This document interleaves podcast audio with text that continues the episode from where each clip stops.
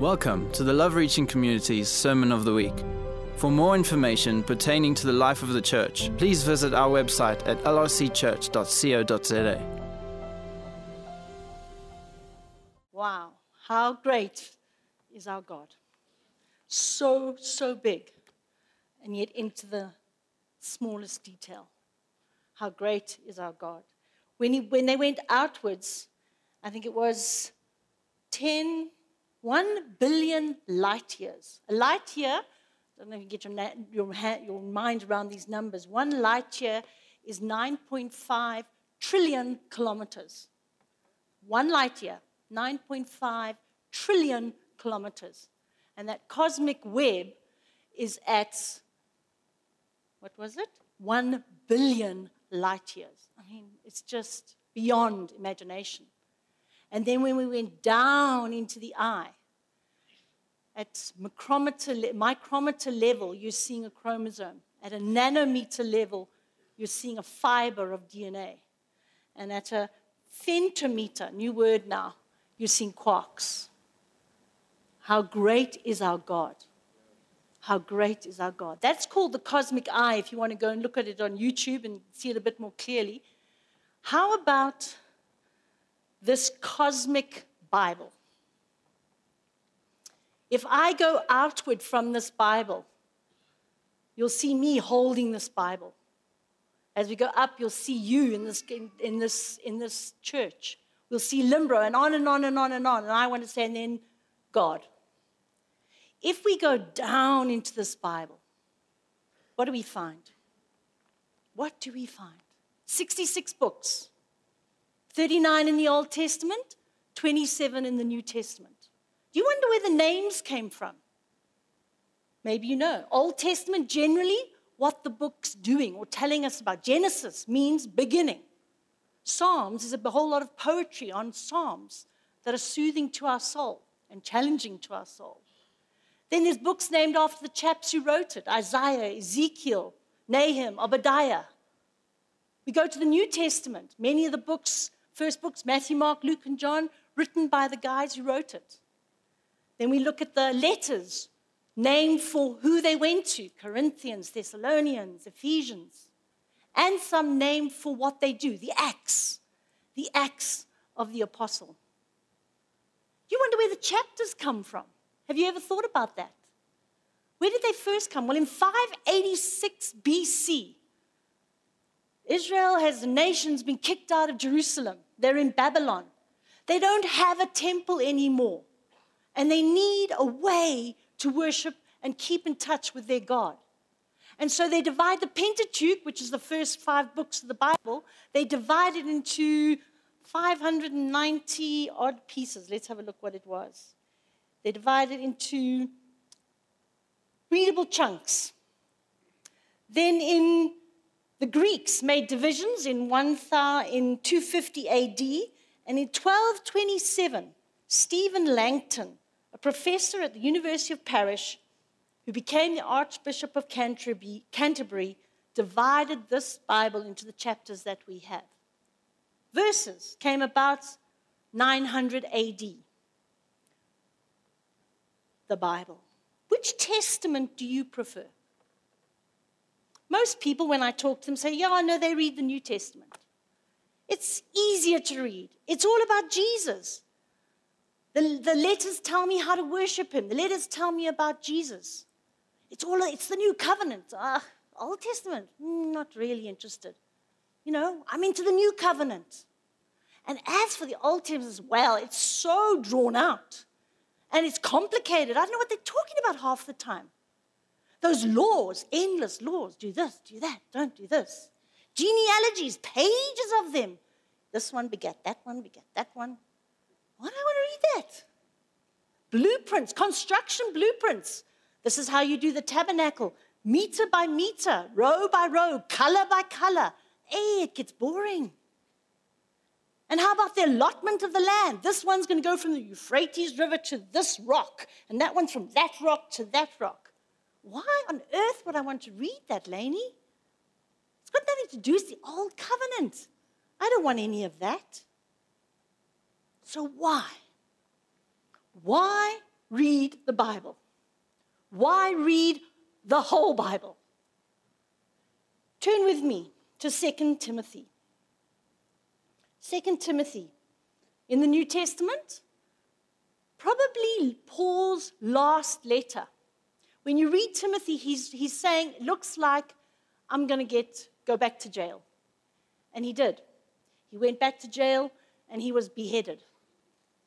So he's writing to Timothy, his beloved son in the faith. It's about 65 AD. And at that time, what would have happened is not all the letters were written, not all the, go- the Gospels were more or less written, but there was no canon. They hadn't been put together as a book yet. The Old Testament, as it is, existed. It was there. The New Testament was in circulation. Guys, certain guys had seen certain letters.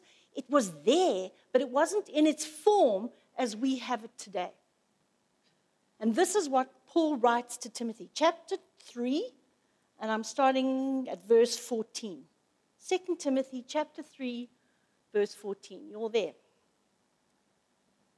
Talking to Timothy, Paul writing to Timothy and to us.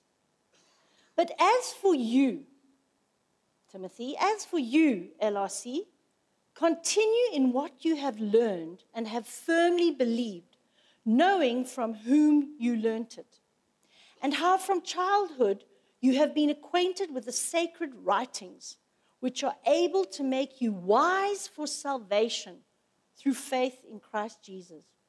All scripture is breathed out by God and profitable for teaching, for reproof, for correction, and for training in righteousness, that the man of God may be complete, equipped for every good work.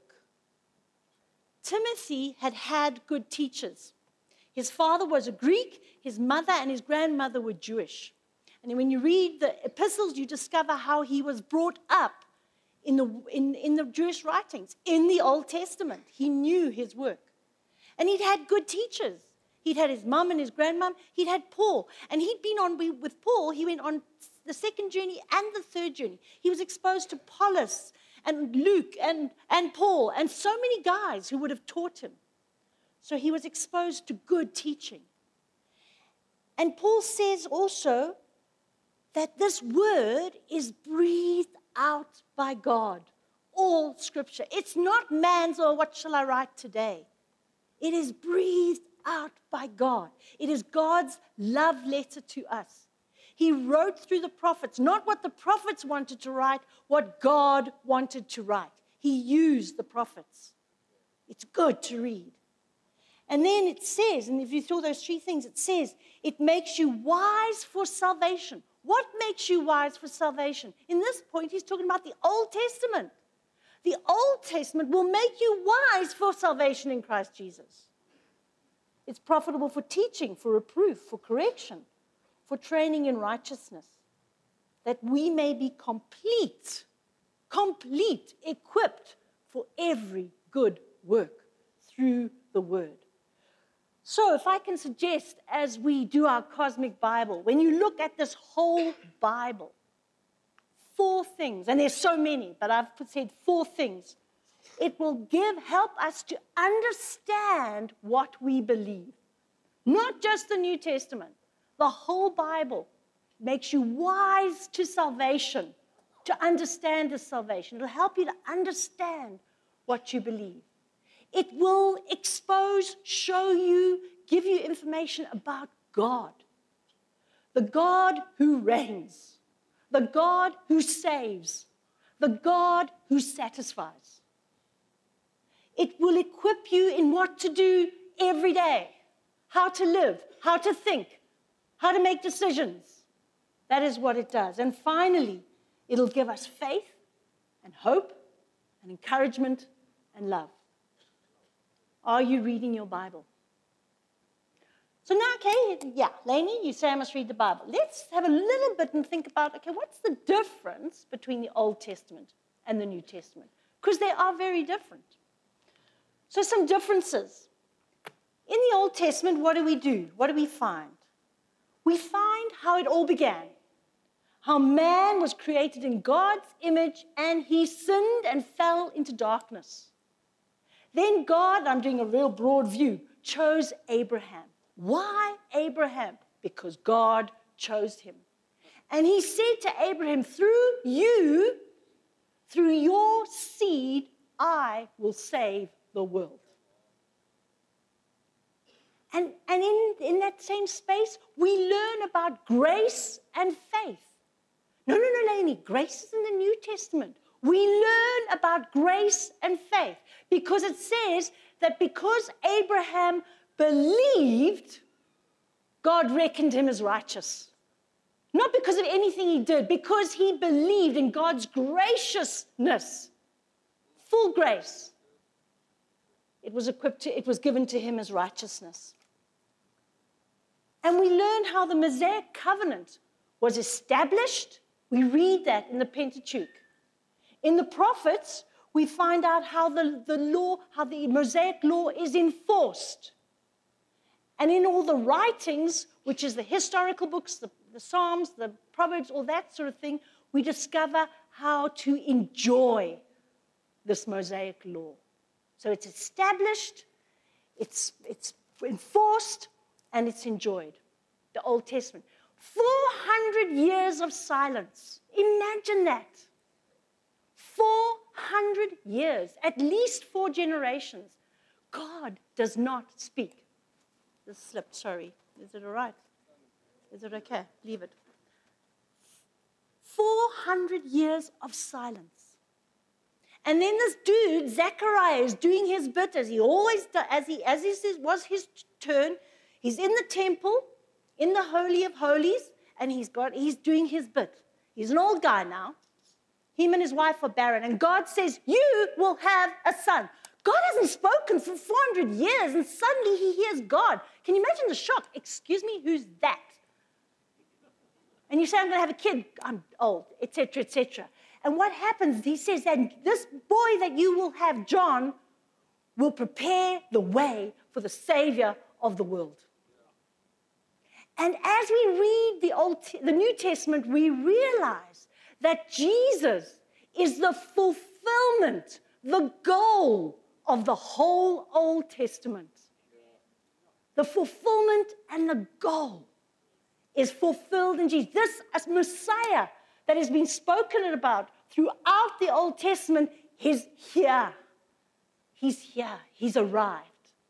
How awesome is that? And Jesus fulfills so much of the Old Testament. I'm reading Second Chronicles at the moment. And it just struck me the, the altar, when Solomon builds the temple, and it gives all the blueprint. And I'm, you just think, oh, blueprint, blueprint, well, words, words, numbers, numbers, numbers. Read them and think about them. Do you know that the bronze altar, where they made all the sacrifices, was nine meters by nine meters? So asked Heath to measure. So from that corner to here, about. Think of that square nine meters by nine meters and four and a half meters high. Yep, go read it 20 cubits by 20 cubits by 10 high. It is huge. Morning and night, over and over and over. Animals slaughtered, sacrificed, blood pouring, yuck. Over and over and over. Blood God demands blood, He demands sacrifice. What does Jesus do? One man, fully God, fully man, lays down his perfect life for you and me that we don't have to have a bronze altar out there anymore. We can come into the presence of God if we've accepted him as Lord and Savior fulfilled. But we understand the magnitude a little bit more when we think about that bronze altar, Old Testament. And Jesus is the high priest. They, had, they always had a high priest. What did the high priest do? He had special duties. But he would die. He had to make sacrifices for himself because he was not holy. We have Jesus, the high priest, interceding day and night all over and over and over again at the holy throne of God for me and for you, forever and ever. How privileged are we as a people? I've got a table here just to try and see some differences, good differences, but there are differences between the Old Testament and the New Testament. So in the Old Testament, God chose one nation. Why? Why didn't he choose the Zulus? I don't know. We can ask him one day.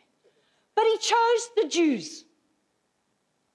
Today, he chooses, it says, um, every nation, every tribe, every people, every language, he chooses all of us. He deals with them as a nation. So when things happen, it happens to the nation. Because the nation sinned, the nation went into captivity. Sometimes I think, what about the poor person who's worshiping God with all his heart, trying not to sin, making his sacrifices, but he got killed and he got deposed and taken away as well because God treated them as a nation. But today, he treats us as individuals. We personally are accountable to God. It's no more the nation and what the church does. If I'm reading my Bible and pouring my heart out to God and you're not, you can't jump onto my bandwagon. If your mother is a Christian, sorry, you are not a Christian unless you accept Jesus as Lord and Savior. There's no grandfathers and grandmothers in heaven. You know what I mean? he gives them an earthly homeland. He promises them the promised land, Canaan. And that's their goal. And that was where they need. The whole of the Old Testament is about them trying to be in that land. He gives us, our homeland is not here. Our homeland is heaven. That's where we're headed, guys. There's a civil government, all those laws he places so that they know how to be a people. He promises us in the New Testament he will write the law on our hearts. How soft is your heart? The people were rebellious to the law. We are rebellious to the law. As we sang that song this morning about if the wind doesn't blow, I will. All those, remember that? And I thought, how many of us are saying, we'll really do that? Was it just a nice song that we sing on a Sunday? And actually, I'm not going to. I'm not going to speak when there's silence in my office and say there's a God. No, I might be, I might be ridiculed. If we're singing it, are we doing it? External. Everything was external. It was outside, it was visible.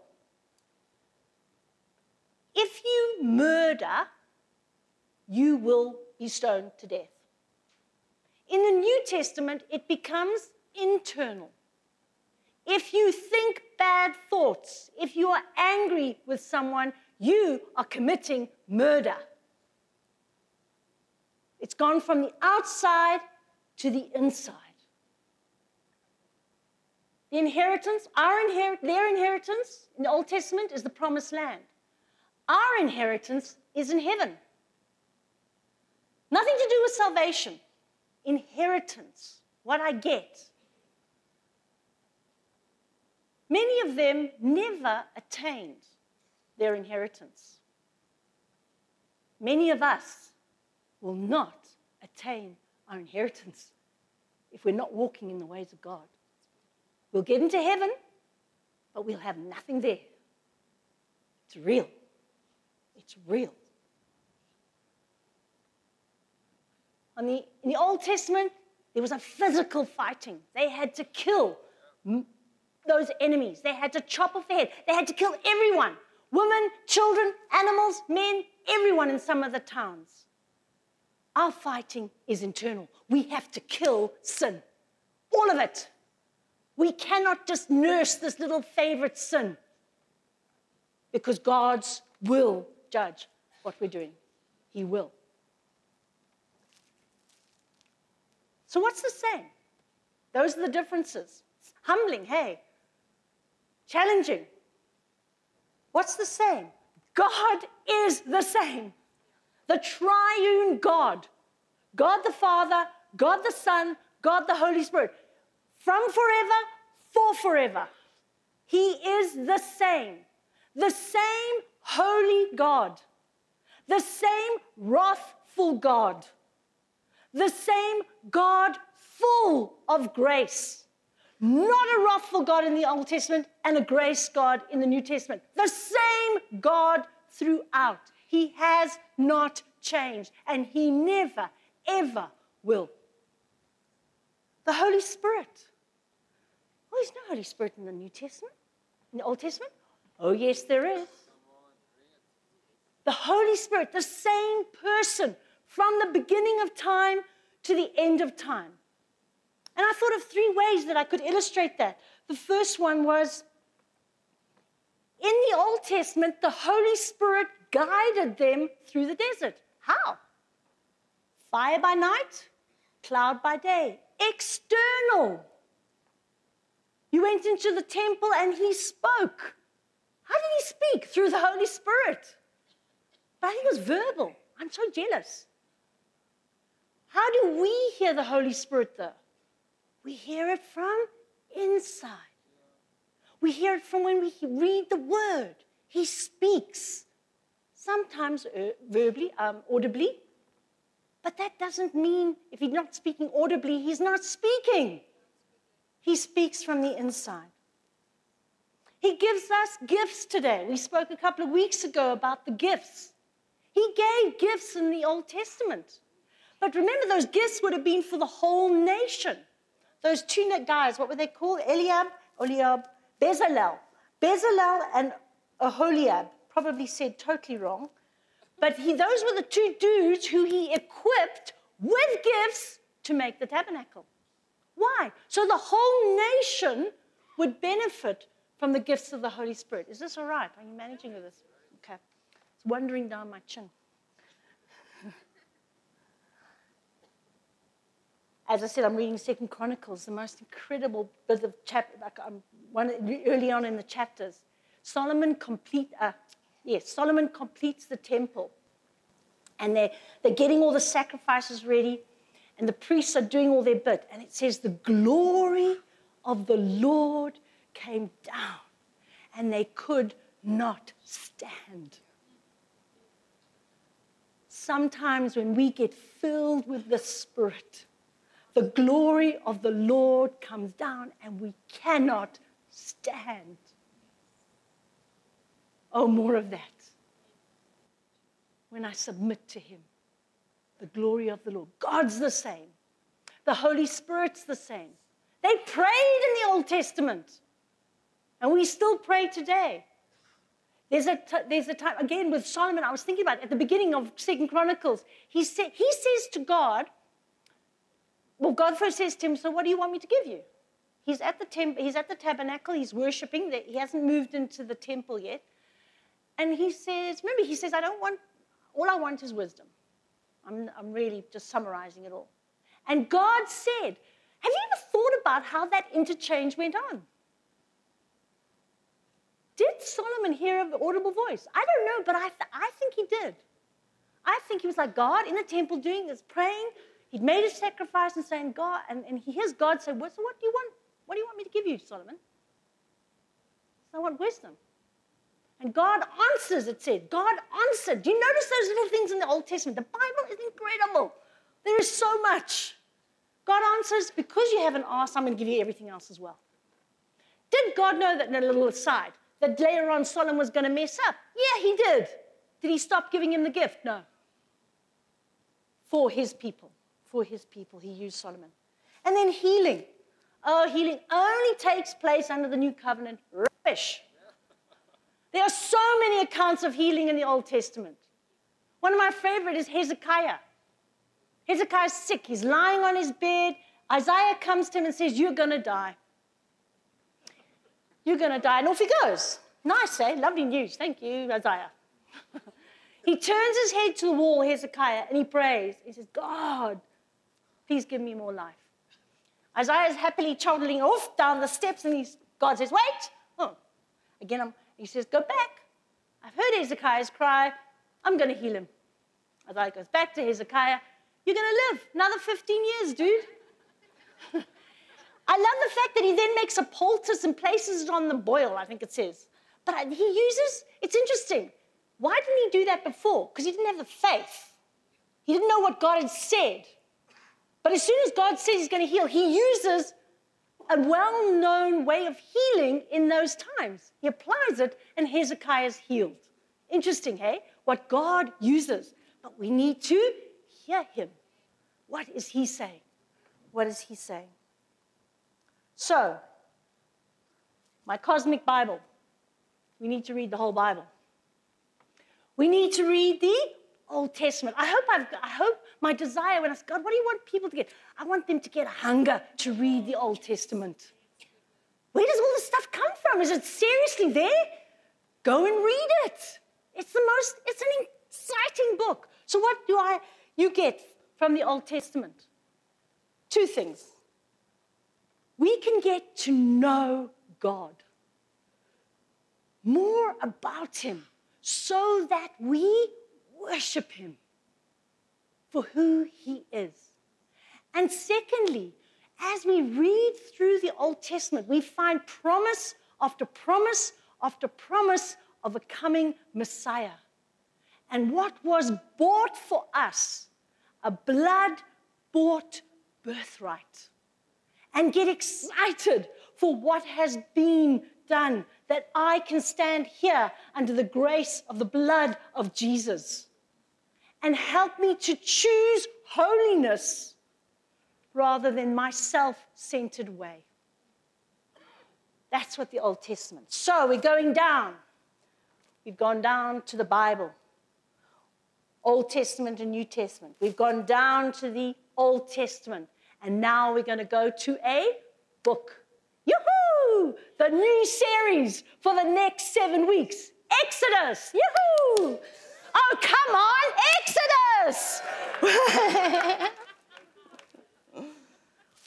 so, a little bit about Exodus. It means going out. I've read Exodus. Have you not seen all that boring stuff? Get a grip on yourselves. People, this is going to be exciting. The author is Moses. It's the second book of the Pentateuch. It was written probably 1500 BC. And we're reading it today. You know, in the skeptics, a little bit of an aside, the skeptics, probably, I couldn't give you the exact time, but a while ago, before archaeology has got better and better, said it's impossible that that book was written. Nobody was doing any writing at 1,500, blah, blah, blah. They found styluses that are older than the book of Exodus. They were writing. Moses was taking notes. He kept a good journal so that we could get Exodus today. At the, where do we find ourselves at Exodus? Well, firstly, at the end of Genesis, what has happened? Remember, there's Abraham. He's had all his kids, generations, generations. You know the story. If you don't, go and read it. Then we get to the end of Genesis, and Joseph has ensured that the family is safe in Goshen, in Egypt. So they're living in the plushiest land of Egypt. They are being fed from the granaries of the Pharaoh of Egypt. They're in an incredibly safe place. They start learning how to be in a place. They learn farming and all sorts of other things that the Egyptians were far more advanced than the Israelites. They multiply because they're so happy and there's lots of food, they produce lots and lots of children. And it's a good thing. They're together as a people, one, one, one space in Egypt. 430 years later, we start reading Exodus. Well, we don't, but that's how long the time gap is 430 years. And they have become a stench in the nose of the Egyptians. There are too many of them. So they put them to slavery, they kill their boys, and it's it's terrible. The Israelites have got no idea, they've got no country, they're slaves, their boys are being killed. And they have no concept. They've lost that sense of the calling of God upon them. They need rescue. They need rescue. So, what does God do? He redeems them. Gospel, gospel. He redeems them. He, takes, he sees their place in slavery. He provides a deliverer, Moses.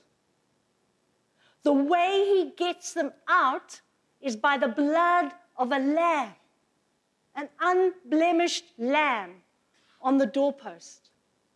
And when they get out, they sing victory songs. What does that remind you of? We are in bondage. We are enslaved. We are attached to Egypt, the world. We need redemption. God provides a lamb. His son, Jesus Christ, the unblemished one, no sin. He who knew no sin was made sin for me. He died and shed his blood that I might be restored, redeemed, and have a relationship with this God who goes from way back, forever and ever back, and forever and ever on. That is what Exodus is about. And I love this. I, uh, it, uh, I can't tell you who I got it from, but it was just, I should have written it down. So apologies to whoever first said this. But what did God do in the desert? He made them his people. He taught them holiness. He showed them his presence and he led them into his promises. What does God want to do to you and me? He wants to make us his people. If you have not accepted Jesus as your Lord and Savior, you are not His people. You cannot be His people. We accept Him as Lord and Savior. We acknowledge that we are sinful and we need Egypt taken out of us. He makes us His people, He calls us. He then teaches us holiness, the fruit of the Spirit the way to walk and live and be that is honoring to Him. He shows us His presence over and over and over by His Spirit. He fills us with His Spirit over and over. And He's leading us into the incredible promises promise for today, promise for tomorrow, promise forever and ever and ever. That is our God.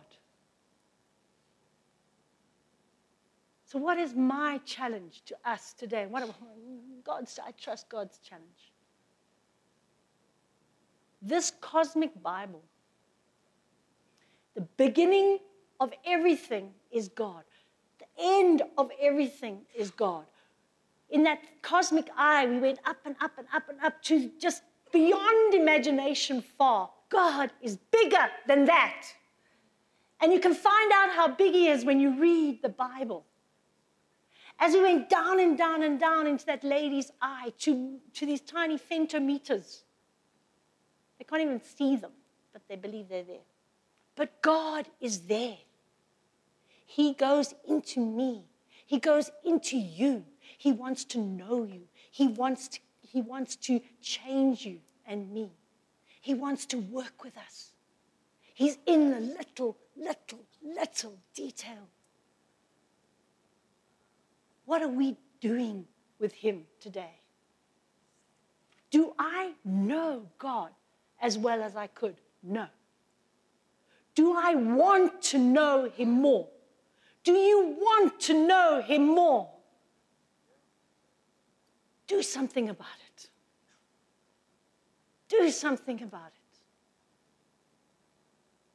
And if you don't know him, how do you know if you don't know him? You have never accepted Jesus.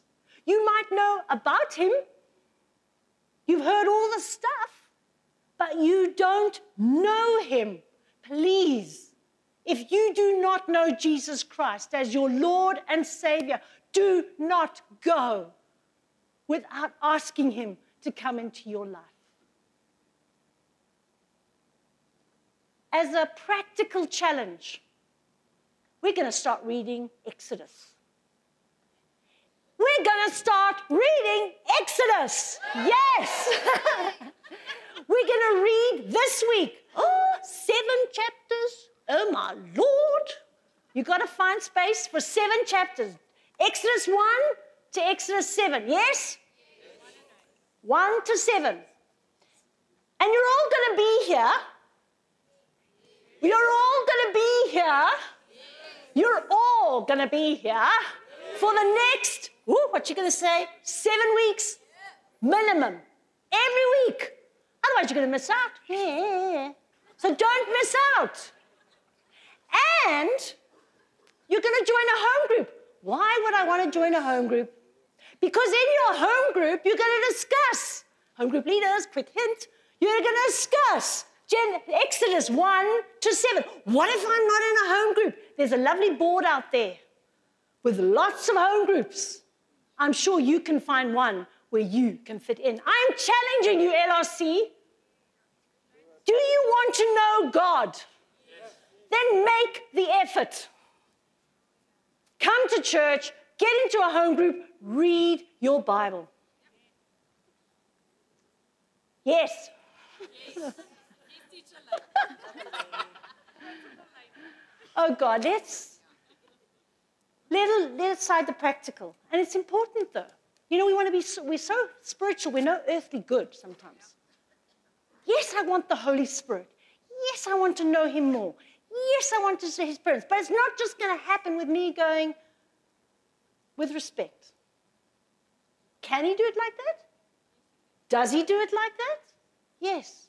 Don't you think it pleases Him when we pursue Him? He pursues us far more than we ever pursue Him.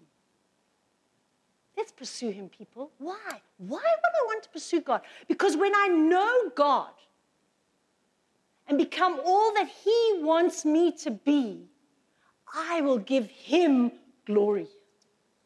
And I will make an impact in His world and I will bubble over and tell people about Jesus who has made this incredible difference in my life. And I will be an instrument of his healing. And I will be a prayer warrior. And we can make a difference wherever we are. Wherever you are, your workplace, your shopping place, your garage, your everywhere. Why? because that is what God is in the business of doing. He is coming soon, people. And we all know people who we don't want to be absolutely. It, he's here, and I don't know him. Once we see him, there's no faith required, it's too late. But every knee will bow, and every tongue will confess that he is Lord. Oh God, thank you for your word.